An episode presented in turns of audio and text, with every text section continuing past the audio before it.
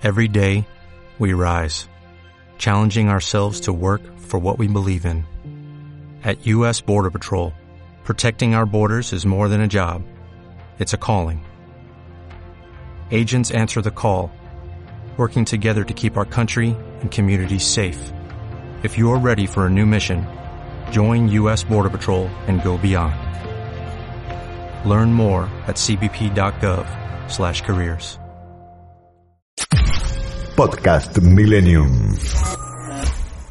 Está con nosotros el doctor Gustavo Mason, que él precisamente es el que está allí, digamos, a cargo de la Cámara Electoral. Él es el subdirector de la Cámara Electoral. Lo pronuncié mal, es doctor Gustavo Mason. Ahora sí. Doctor, muy buenas tardes. Mi nombre es Gisela Larsen, Santiago Pondesica, allí en el estudio de Millennium. Bueno, ¿qué tal? Muy buenas tardes, Gisela y Santiago. No, pero está bien, lo pronunció bien, Gisela. Bueno, igual tiene que usted tiene que corregirla, doctor, yo le digo. Bueno. Porque es bravísima, doctor, es bravísima. Sí. ¿Hubo cambios en el padrón electoral?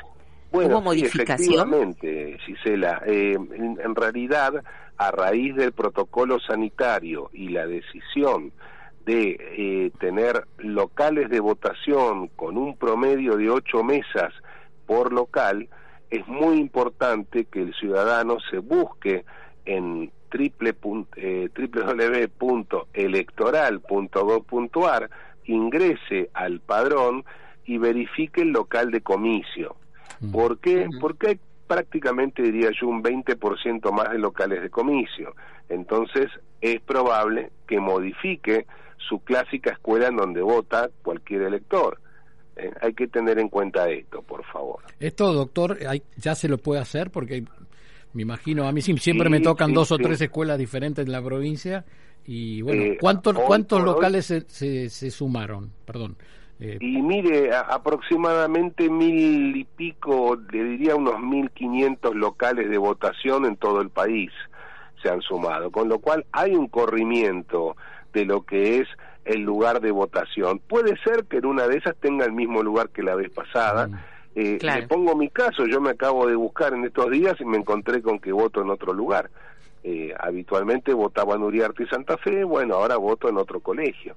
La realidad es esa, ahí hay modificaciones, por eso creo yo que hoy más que nunca es importante que el elector ya se vaya buscando, por supuesto también en padrón.gov.ar, ¿no? Que podría estar más sencillo para buscarse.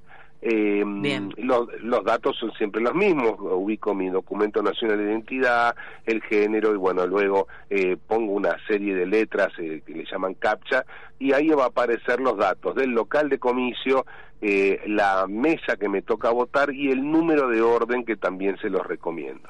¿Cuánto se actualizan los padrones, doctor?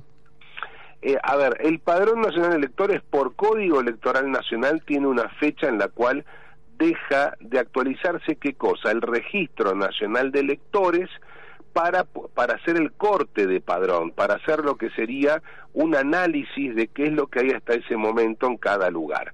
Bueno, ese análisis, ese momento en el que yo aprieto una tecla en los servidores de la Cámara Nacional Electoral, es el momento en el cual voy a tener el Padrón Nacional de Electores, que es el reflejo del Registro Nacional de Electores a un momento determinado por el Código Electoral. ¿De ustedes dependen también las autoridades de mesa o de la justicia electoral? Claro, todo lo que es justicia electoral, la Cámara Nacional Electoral es el órgano de segunda instancia en materia electoral y la justicia electoral de primera instancia está a cargo de los juzgados federales con competencia electoral de cada distrito. Cuando digo distrito, hablo de cada provincia, para que nos entendamos, o sea que tenemos 24 jueces federales con competencia electoral, es decir, 23 provincias y Ciudad Autónoma de Buenos Aires, y además una Cámara Nacional Electoral, que es el máximo órgano en materia electoral en la República Argentina. Bien. ¿Se extendió el horario o se modificó el horario de votación para estas próximas elecciones? El horario de votación es de 8 a 18 horas porque está establecido por ley, está en el Código Nacional Electoral. Sin embargo, es importante destacar que en el protocolo sanitario se le da prioridad al horario de 10:30 a 12:30 para todas aquellas personas que tengan algún riesgo, es decir, que por cuestión etaria, por cuestión de alguna comorbilidad, que lo haga, digamos, de mayor riesgo en comparación a otros, es que se prefiere que voten en ese horario, tendrán prioridad en ese horario para votar. Entonces, vamos a reiterar esto porque es importante. De 10:30 a 12:30, aquellas personas que tengan alguna comorbilidad, y nosotros, digamos, los que no tenemos, tendríamos que dejar esa franja horaria libre. Tendríamos. Ahora, le aclaro, si vamos a alguno de nosotros que no tenemos riesgo a votar, lo único que puede suceder es que tardemos un poco más en la fila porque van a priorizar a aquellos que son de riesgo. Bien, digamos, bien. Sencillamente eso es lo que puede pasar. Doctor, ¿ya fueron notificados los presidentes de mesa? Fueron notificados los presidentes de mesa de todos los distritos, se sigue con las notificaciones porque algunas personas ya se han excusado, que es la forma a través de la cual yo puedo pedir no ser autoridad de mesa. Son casos muy limitados, pero hay... y en los casos que no hemos recibido el acuse de recibo del telegrama, se han cursado nuevas notificaciones. Estoy hablando en líneas generales, ¿no? En todos los distritos del país. Doctor Mason, y sí, aparte del presidente, ¿se ha determinado si va a haber menos número de fiscales para que haya menos gente en la mesa? ¿O eso depende de la negociación con los partidos políticos? Bueno, eso se habló en la última reunión del Consejo Consultivo de Partidos Políticos con la Cámara Electoral, y se ha intentado que los partidos razonen en cuanto a la cantidad de fiscales, no de mesa, sino fiscales generales, fiscales de escuela, es decir, este tema de la rotación de personas, claro, que van de una escuela a otra y demás.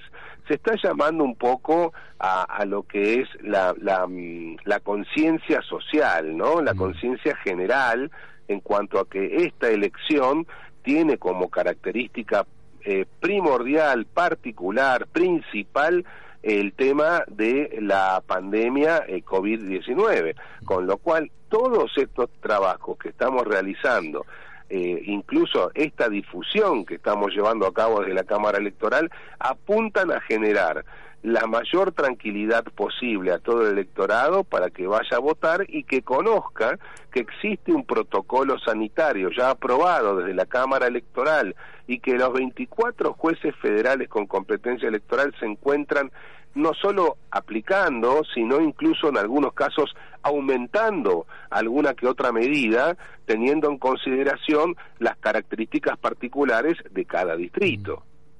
Bien. Cuando usted dice que se sumaron 1.500 lugares aproximadamente de votación, ¿esto es en las ciudades más grandes? Ejemplo, Capital Federal, por ejemplo, que es donde de repente más conglomeración de gente podía llegar a ver. Les hablo del número general, les hablo a nivel país. Esto habría que hacer un detalle, pero la realidad es que en todos los distritos hubo aumento de locales de votación porque se trató de restringir a 8 mesas por local de votación.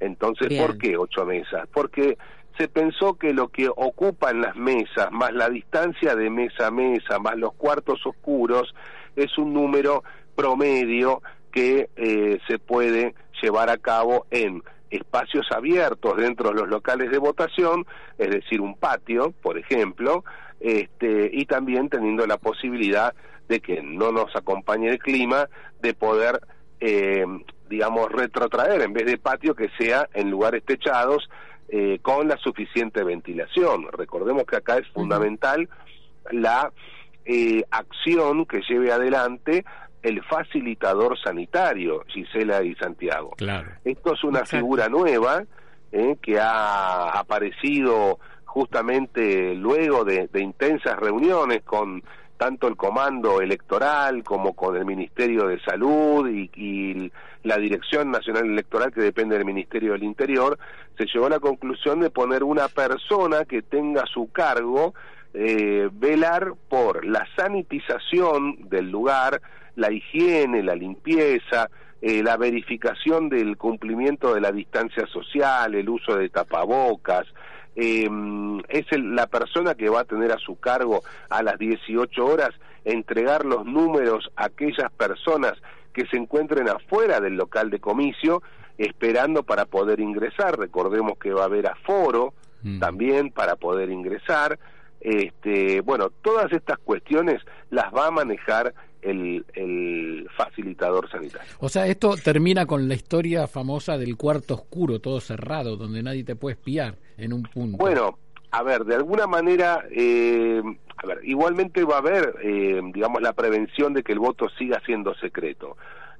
Uno siempre imagina un cuarto oscuro, un cuarto donde está todo empapelado, ¿no? Con papeles madera y demás, toda una preparación previa, pero bien sabemos nosotros que con simplemente un pequeño biombo yo puedo perfectamente elegir mi voto, y tampoco eso me hace perder a mí el secreto de voto.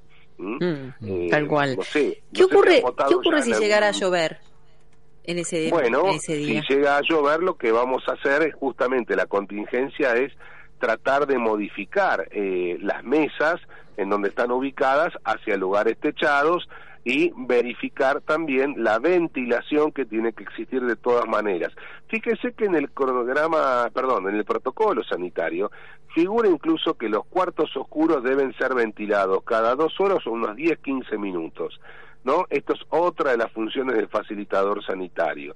Todo esto que es para evitar la proliferación, o mejor dicho, el contagio que eventualmente pudiera existir por alguna persona que no sepa que tiene COVID y bueno, y está transitando. Bien, ¿quiénes ocupan este rol de los facilitadores sanitarios? ¿Quiénes serán? Son miembros del comando electoral, es decir, que son o de las Fuerzas Armadas o de las Fuerzas de Seguridad. Ellos ya han sido elegidos, son 17.000 en total, que bueno, esto significa un crecimiento de la planta de recursos humanos del comando en aproximadamente un 34%. Doctor, siempre los partidos políticos en las elecciones hablan de fraude y de sospechas sobre el padrón. Ahí tengo una pregunta, es, ¿los partidos pueden verificar las modificaciones de cómo se confeccionó este padrón, por ejemplo? Bueno, por supuesto que sí, desde el punto de vista que el padrón fue, digamos, abierto al público, los padrones provisorios, justamente para que verifique toda la ciudadanía, digamos, sus datos, para poder llegar ahora a estas fechas con la línea de padrón, con todos los datos perfectos como tiene que ser. Es decir, ese periodo ya fue un periodo cerrado, dentro de lo que es un proceso electoral, hay plazos que se van cumpliendo. Bueno, a esta altura lo que tenemos, digamos, en el sitio electoral.gov.ar es el padrón de fin. Es el padrón con el cual vamos a votar en las PASO y es el padrón con el cual se va a votar en las generales, pues, en noviembre. Quiero ser más puntual con esto, porque es un dato que preguntaban los oyentes cuando tratábamos este tema. ¿Cada cuánto se actualiza el padrón electoral? En realidad lo que se actualiza en forma continua es el Registro Nacional de Electores, que muchos confunden con el padrón. El Padrón Nacional de Electores es una imagen de ese Registro Nacional de Electores a un momento determinado, es decir, cuando la ley, el Código Electoral, establece 60 días previos tiene que estar cerrado el padrón, en ese momento, bueno, se cierra el padrón, digamos, el Registro Nacional de Electores, se hace un corte de actualización y hasta ese momento se toman todos los cambios de domicilio, todas las altas y bajas de distrito, porque por ejemplo yo me puedo mudar, si me mudo dentro del mismo distrito es un cambio interno, pero si me mudo de un distrito a otro es una alta y una baja, una alta para el distrito al cual yo voy y al mismo tiempo es una baja del distrito del cual yo estaba viviendo hasta ese momento. ¿Y cuántos días antes dijo? 60. Porque a veces la gente dice, lamentablemente, es un tema duro, pero dice, estaba una persona que había fallecido. O sea que si falleció dentro de esos 60 días, va a figurar en el padrón. Bueno, claro que sí. A veces nos pasa que llaman diciendo, mi padre figura y se murió hace un año. Bueno, a ver, señora, permítame saber, esta persona falleció ¿Se comunicó esto al Registro Nacional de las Personas? Ah, no sé, porque no sé que la cochería, que no, como no fue por cochería, que, bueno, no importa el motivo, la realidad es que si no llega el aviso tanto al Registro Nacional de las Personas y luego en forma automática le llega a la Cámara Electoral, obviamente ese ciudadano va a seguir figurando. No, doctor, pero perdóneme, ahí hay un punto que me hace un poco de ruido, porque se supone que eso tendría que estar en un sistema que esté ya agilizado. Fallece un familiar, sí, es enterrado en un cementerio, en el cementerio ya en un banco de datos figura como persona fallecida. Por supuesto que sí, pero muchas veces en esos bancos de datos, no sé por qué motivo, no termina la comunicación en el Registro Nacional de las Personas del Ministerio del Interior. Si no llega ese caso, bueno, luego lo que puede hacer el ciudadano es el reclamo directamente ante la justicia electoral, donde va a dar conocer todos sus datos. Claro, pero yo lo entiendo y no lo quiero cuestionar a usted porque no es el encargado, digamos, de hacer todo este proceso que estamos hablando. Entiendo. Pero es ilógico que el familiar del fallecido tenga que encargarse de que su familiar no figure más en el padrón. Es raro. Comparto plenamente, digo que es una de las posibles soluciones ante esta contingencia. Okay. No digo que tenga que encargarse. Se supone que todo el sistema, y de hecho funciona, no es común que tengamos fallecidos en el padrón, en cantidades como para poder pensar en algún tipo de fraude o algo por el estilo. De hecho, nunca ha pasado hasta ahora en la República Argentina. Sí, reconozco que muchas veces pueden fallar los sistemas administrativos en cuanto a las novedades que llegan a la Cámara Electoral. Si la Cámara Electoral no tiene alguna forma de certificar ese fallecimiento, la persona lamentablemente va a seguir figurando en el padrón. Les aclaro, Santiago y Gisela, que esto es, lamentablemente es moneda corriente, mucha gente llama con mucha pena comunicando el fallecimiento porque claro, buscan en el padrón, se les ocurre buscar también a su papá, por ejemplo, y de repente ven que tiene la línea activa de padrón. Entonces, ¿qué es lo que hace? Generan un reclamo que también lo pueden hacer a través del sitio web, ahí en electoral.gov.ar, un reclamo donde explican esta situación, personal de la Cámara Electoral se comunican vía web, incluso telefónicamente, le solicitan algún tipo de documentación o algunos datos como para poder cotejar con el RENAPER y luego se termina solucionándole el problema a esta persona. Le hago una consulta porque fue una inquietud de un oyente de hace unos días también. Las personas desaparecidas, no fallecidas, desaparecidas, ¿figuran en el padrón por algún motivo? O sea, por ley tienen que figurar en el padrón, más allá de que haya pasado mucho tiempo. ¿Hay un tratamiento especial con esas personas que están dentro de esa categoría o están enmarcadas dentro de esa categoría? Es un tema hipersensible en el cual por ley figuran en el padrón, pero tienen un tono, si no me acuerdo, creo que es grisado, discúlpeme, ahora no me estoy acordando, en donde con ese tono delimitan la situación particular de ese elector. Bien, pero perfecto, claro, porque que es un tema hipersensible, porque hemos tenido alguna vez, recuerdo hace muchos años atrás, personas que decían que deberían figurar, bueno, y demás. Ahora que hay una ley que establece esto, bueno, de alguna manera viene a zanjar un poco estas situaciones tan dolorosas para toda la República Argentina, ¿no?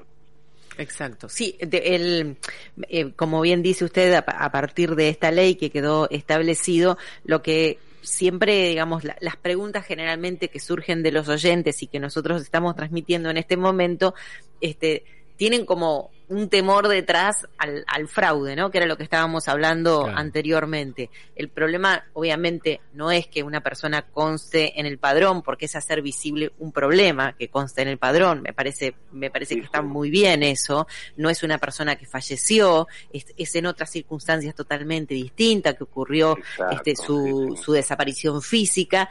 Lo terrible sería que esa persona figure como que haya votado. El problema es ese, no que figure en un padrón, está clarísimo. Sí, pero por supuesto que sí, compartimos, Gisela, totalmente. ¿Santiago?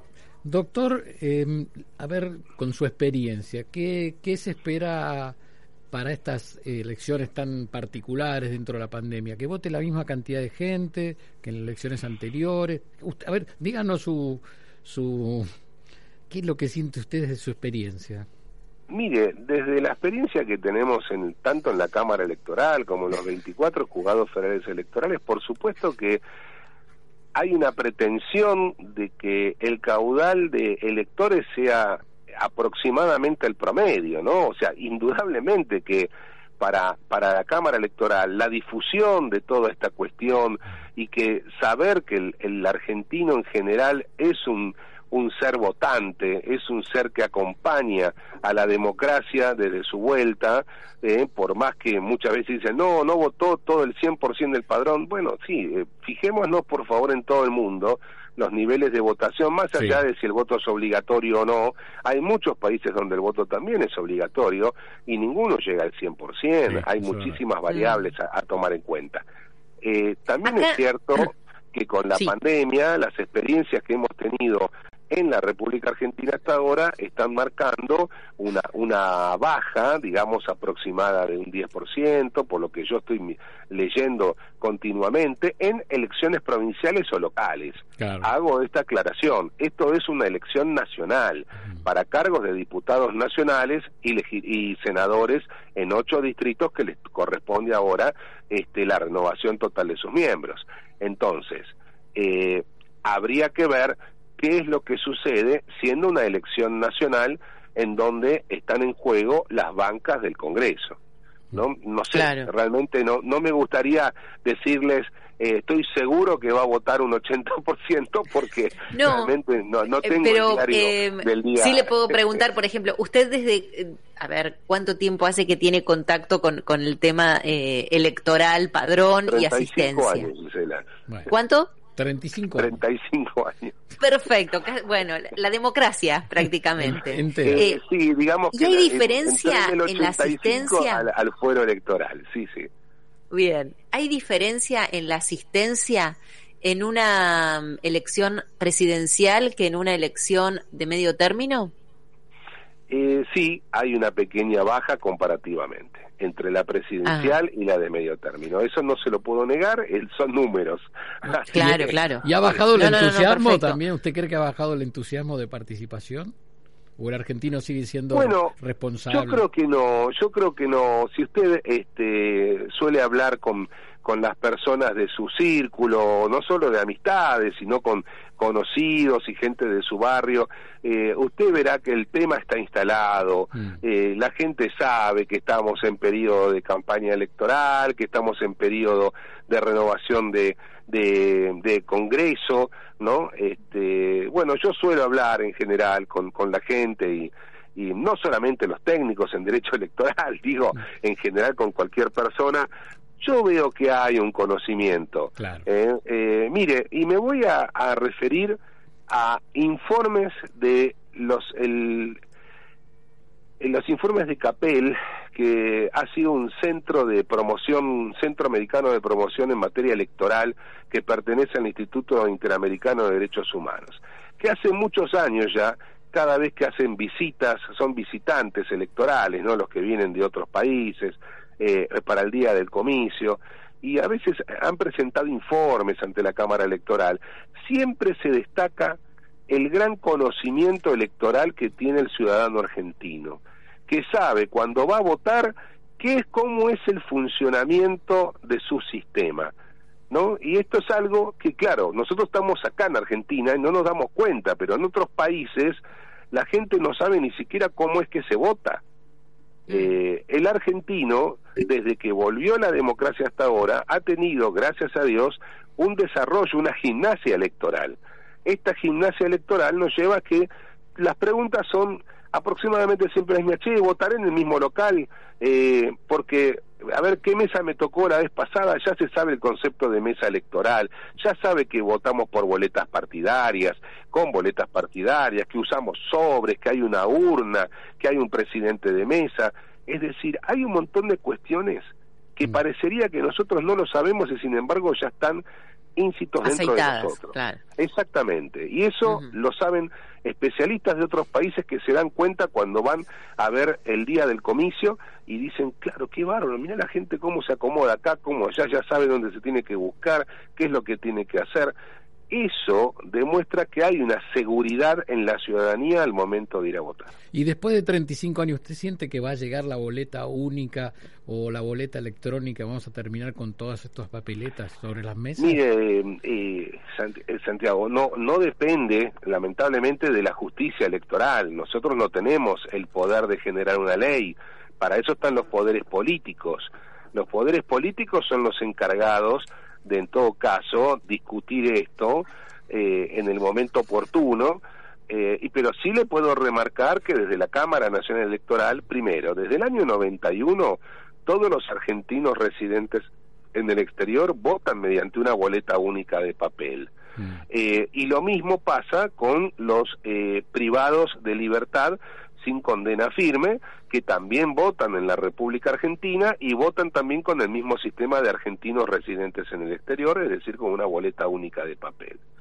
La Cámara, incluso a través de acordadas y algunos fallos en donde el tema era justamente el sistema de votación, siempre ha dado a entender que el sistema de boletas por partido, es decir, de boletas partidarias, es un sistema perimido, pero incluso desde algún punto de vista bastante novedoso, que es el tema ambiental, porque usted tiene el uso del papel, en los millones y millones de boletas que se imprimen y que luego del acto electoral ni siquiera fueron usadas. Sí, tal cual. Es verdad. Sí, igual le digo que el tema ecológico no se está teniendo muy en cuenta, porque en plena campaña, es decir, ahora, los papelitos que circulan no haría parecer que se están mirando el tema ecológico, en los panfletos que se están repartiendo. Es impresionante en este momento lo que está pasando. ¿Qué va a ser? Pero bueno, es un poco lo que les quería plantear, el tema del protocolo sanitario, sobre todo, que la ciudadanía, si quiere el protocolo sanitario, cualquier elector puede verlo, entrando también a la página, está ahí, como uno de los primeros botones para que lean cuál va a ser el protocolo el día de la elección. Está totalmente disponible al público. Esto no hay nada que esconder en esto. Por favor, que cualquiera que esté escuchando la radio. ¿En qué página entran? Entran los oyentes. Electoral.gov.ar. Allí está toda la información. Ahí tienen toda la información de la elección e incluso de elecciones anteriores. Pueden buscar partidos políticos, pueden buscar sus cartas orgánicas, sus plataformas. Está toda la información que llega al tribunal, se vuelve disponible para toda la ciudadanía. Estamos hablando con el subdirector de la Cámara Electoral, el subdirector general, nos está contando cómo se llevará a cabo el protocolo electoral de las próximas elecciones. Él es el doctor Gustavo Mason. Doctor, la última pregunta de mi parte. ¿Hay alguna ley o alguna reglamentación que invalide una elección si vota menos de la cantidad de gente, no sé, del 50%, del 30% del padrón? No, mire, la realidad es que no existe una norma de ese estilo.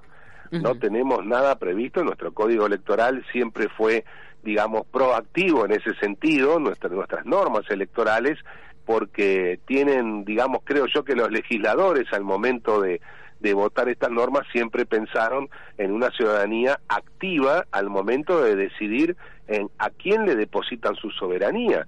Recordemos que el acto electoral, en definitiva, es depositar la soberanía nuestra sobre otras personas que son los encargados luego de representarnos. Entonces va de suyo que los mismos legisladores les pareció impensado una norma de ese estilo, ¿no? Bien, le agradecemos muchísimo, doctor, haber estado con nosotros. Les digo que tenemos muchísimos mensajes y sobre todo, mire, les digo algo que a lo mejor puede servir para una próxima elección o una próxima revisión, porque muchos oyentes nos cuentan de personas conocidas o familiares fallecidos y todos lo que nos están diciendo datan aproximadamente del año 2017-2018. Solo le digo porque me llama la atención que todos coinciden en esa fecha, y bueno, quizás es algo que se puede ir remediando de a poco. Por supuesto que sí, y desde ya invito a todos los oyentes que están con esos problemas que por favor ingresen a la página del tribunal y busquen el sector de reclamos y que puedan, que hagan sus reclamos ahí si es que no está dada la baja del fallecido, por favor.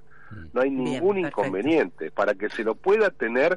Bueno, ahora ya lamentablemente va a estar figurando para estos actos electorales, pero sí para remediarlo a futuro. Bien, vamos a recordarle que usted nos dijo que el padrón que hoy nosotros estamos viendo para esta próxima elección de septiembre va a ser el mismo tanto de las PASO como para de las definitivas. Exactamente. No va a haber modificación. Bien. No. Perfecto. Bueno. Muchísimas gracias doctor, por estar con nosotros. No, por favor, hasta luego y muchas gracias a ustedes. Bueno, interesante, Gisela, poder conocer cómo se organiza, ¿no?, la justicia electoral y la Cámara Electoral para estas elecciones, como decías. Quiero aclarar algo. Leí un mensaje en Twitter de Milei, de Javier Milei, diciendo que los canales y las emisoras no están poniendo sus avisos. Bueno, le hemos contado a aquellos oyentes, y lo voy a volver a hacer, que nosotros tenemos la obligación de poner los avisos gratis para todos los partidos políticos. Ellos tienen que hacer su trabajo, se tienen que presentar en la justicia electoral, ir a un sistema de votación y luego nosotros emitimos los avisos gratis. Así que menos quejas, trabajen en la campaña y si quieren pueden pedir una entrevista con esta emisora y lo vamos a atender para que den sus propuestas. Lo dejo claro. Javier Milei. Podcast Millennium.